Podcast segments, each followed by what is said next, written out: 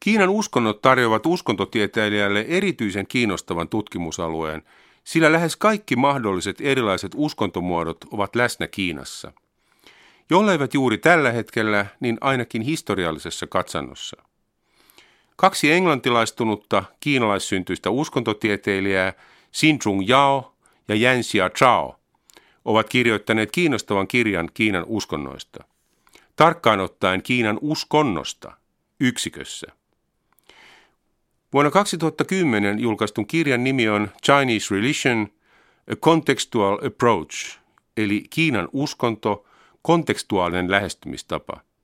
Toisin sanoen kirjoittajat pyrkivät tarkastelemaan kiinalaista uskontokenttää historiallisissa ja kulttuurisissa puitteissaan. Uskonto kulttuurisena ilmiönä.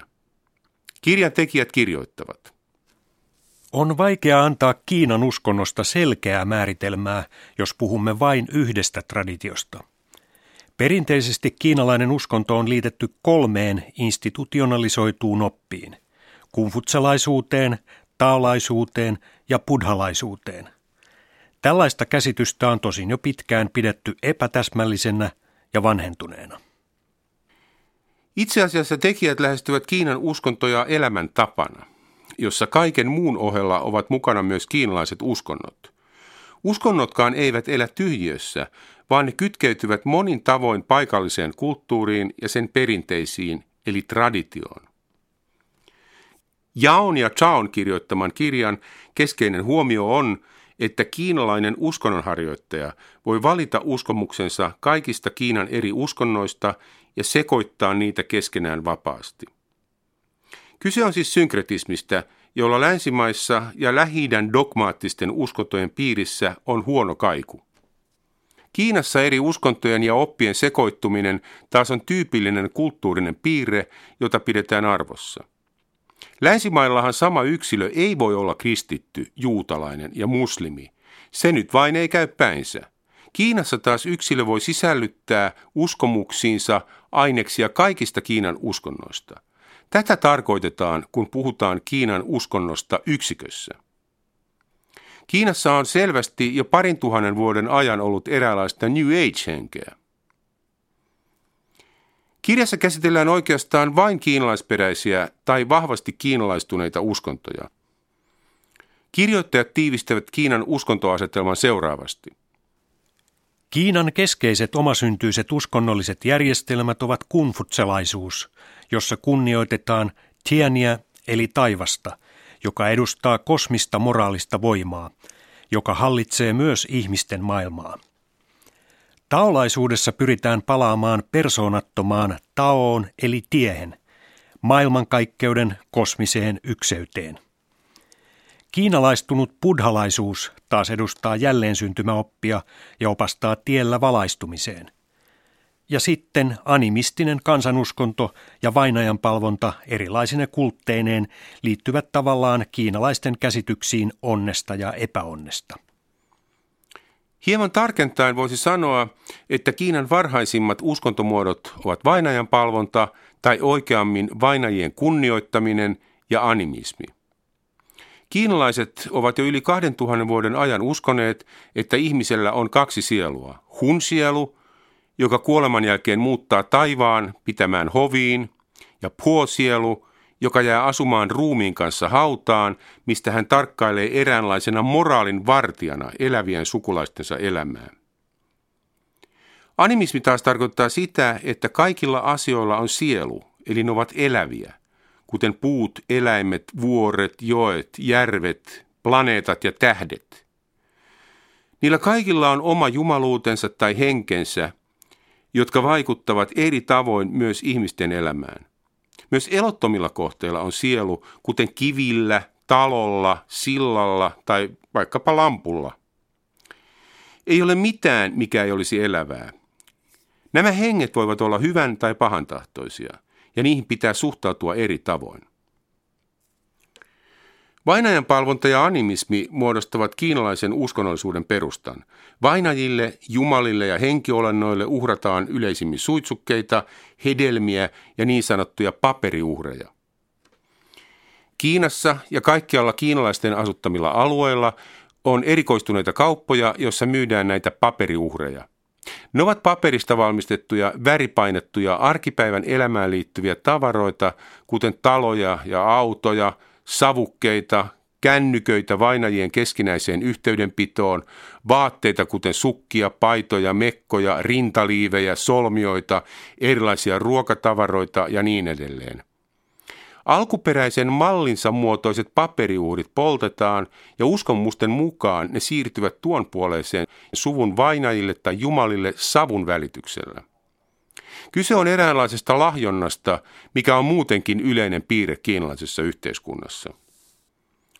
Nykyisin suurta suosiota ovat saaneet rajattoman katteen omavat luottokortit, siis paperista valmistettuina, jotka lähetetään vainajille tuonpuoleiseen, jotta he voisivat hankkia itselleen tarvitsemiaan asioita ja tavaroita. Ja ennen muuta, jotta he voisivat onnistuneesti lahjoa tuonpuoleisen henkibyrokratian virkamiehiä. Kansanuskonnon erikoismiehinä ovat toimineet jo kolmisen tuhatta vuotta erilaiset shamaanit, mediot ja ennustajat – Heillä on edelleen tärkeä rooli yhteydenpidossa vainajien ja henkiolentojen kanssa. Vainajan palvonnan ja animismin ohella tarjolla on siis ollut myös organisoituneiden uskontojen palveluksia. Kungfutsalaisuus oli alkuaan yhteiskuntafilosofiaa, jossa korostettiin hyveellisen käyttäytymisen tärkeyttä. Silti siinäkin oli alusta lähtien uskonnollisia piirteitä, vaikka Kungfutse itse olikin eräänlainen agnostikko. Sama koskee taolaisuutta. Alkuaan se oli maailmankaikkeuden ykseyteen ja luonnonmukaiseen elämäntapaan keskittyvä yhteiskuntakriittinen elämänfilosofia. Ajanlaskumme alun tienoilla taolaisuudesta tuli täysverinen uskonto papistoineen, joka sulautti itsensä muun muassa animistisen kansanuskonnon monijumalaisen jumalmaailman. Paradoksaalisesti taulainen uskonto on edelleenkin sekoitus monistista filosofiaa, monoteistista uskontoa ja monijumalaisuutta eli polyteismia. Päämääränä on tulla kuolemattomaksi ja muuttaa kuoleman jälkeen henki ruumiissa paratiisisaarille tai paratiisivuorille – Intiasta ajanlaskumme alussa saapunut buddhalaisuus toi mukanaan monen muun asian ohella käsitykset helveteistä ja paratiiseista. Kiinalaisilla ei ollut ennen buddhalaisuuden tuloa minkäänlaista piinahelvetteihin verrattavaa paikkaa, mihin sielut kuoleman jälkeen saattavat joutua. Buddhalaiset helvetit eivät ole ikuisia, vaan siellä käydään vain puhdistumassa ja hakemassa vauhtia uuteen jälleen syntymään. Joka tapauksessa, kuten jo mainittiin, kaikissa buddhalaisuuden eri suuntauksissa pyritään valaistumiseen eli oivallukseen siitä, että kaikki on pysymätöntä, alituisessa muutoksen tilassa. Viime kädessä buddhalaisuudessa pyritään vapautumaan jälleen syntymien kierrosta. Buddhalaisuudessa korostetaan myös myötätunnon tärkeyttä. Ei ole ollenkaan harvinaista, että esimerkiksi taolaisessa temppelissä on myös buddhalaisia tai kumfutsalaisia patsaita, joille voidaan osoittaa kunnioitusta ja polttaa suitsukkeita. Suitsukkeet muuten otettiin Kiinassa käyttöön noin 300-luvulla ennen ajalaskumme alkua. Kiinalainen uskova voi siis esittää rukouksiaan ja pyyntöjään mieleisilleen jumalille periaatteessa missä tahansa kiinalaisessa temppelissä. Jao ja Chao kirjoittavat. Kiinan uskonto on synkretistinen järjestelmä, johon voivat sisältyä kaikki mahdolliset uskomukset ja käytännöt. Erilaisia uskomuksia mitenkään sensuroimatta. Kuinka vieraalta jokin vierasperäinen uskomus tai käytäntö voi aluksi tuntuakaan, kiinalaisen kulttuurin voimakas synkretistinen piirre sopeuttaa ne osaksi kokonaisuutta. Näin erilaiset uskonnolliset traditiot ovat vähitellen tulleet osaksi tätä kulttuurisesti yhdenmukaista kokonaisuutta. Kirjoittajat jatkavat. Kiinalaisten suhtautuminen eri uskontoihin ja tuon puoleisiin liittyviin käsityksiin on ytimiltään pragmaattista käytännönläheistä. Todellakin kaikki uskonnolliset käytännöt ja toimet palvelevat elävien ihmisten tarpeita. Lisäksi kiinalaiseen uskonnollisuuteen liittyy uskovan kannalta erinäisiä hyötynäkökohtia. Kiinalaisten uskovien määriä koskevat tilastot ovat pääsääntöisesti epäluotettavia. monestakin syystä. Joka tapauksessa sangen realistisilta kuulostavat seuraavat arviot. Buddhalaisia olisi noin 600 miljoonaa, taolaisen uskonnon kannattajia noin 400 miljoonaa. Vainajan palvonnan ja kansanuskonnon kannattajia on luultavimmin eniten, etenkin talonpoikaisväestön keskuudessa, mutta meillä ei ole käytettävissä luotettavia lukuja tästä asiasta. Emme yksinkertaisesti tiedä kiinalaisten uskovien kokonaismäärää. Sitä paitsi monet ihmiset kannattavat useamman kuin yhden uskonnon oppeja, ja päällekkäisyydet ovat vääjäämättömiä. Samankaltainen on tilanne Japanissa, missä monet ihmiset ovat sekä shintolaisia että buddhalaisia. Vuoden 1949 vallankumouksen jälkeen Kiinan uskonnot ovat olleet vaikeuksissa. Erityisesti kulttuurivallankumouksen vuosina 1966-1976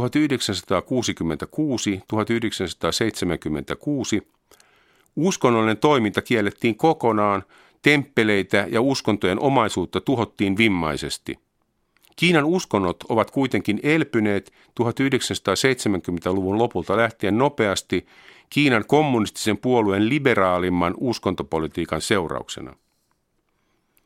Kiinan viralliset uskonnot, buddhalaisuus, taolaisuus, katolinen kristinusko, protestanttinen kristinusko ja islam ovat valtion tiukassa valvonnassa ja niiltä edellytetään patriotismia, vahvaa isänmaan rakkautta ja kommunistisen puolueen kunnioittamista – Ateistisessa valtiossa valtio ja uskonto erotettiin toisistaan jo 1950-luvun alkupuolella.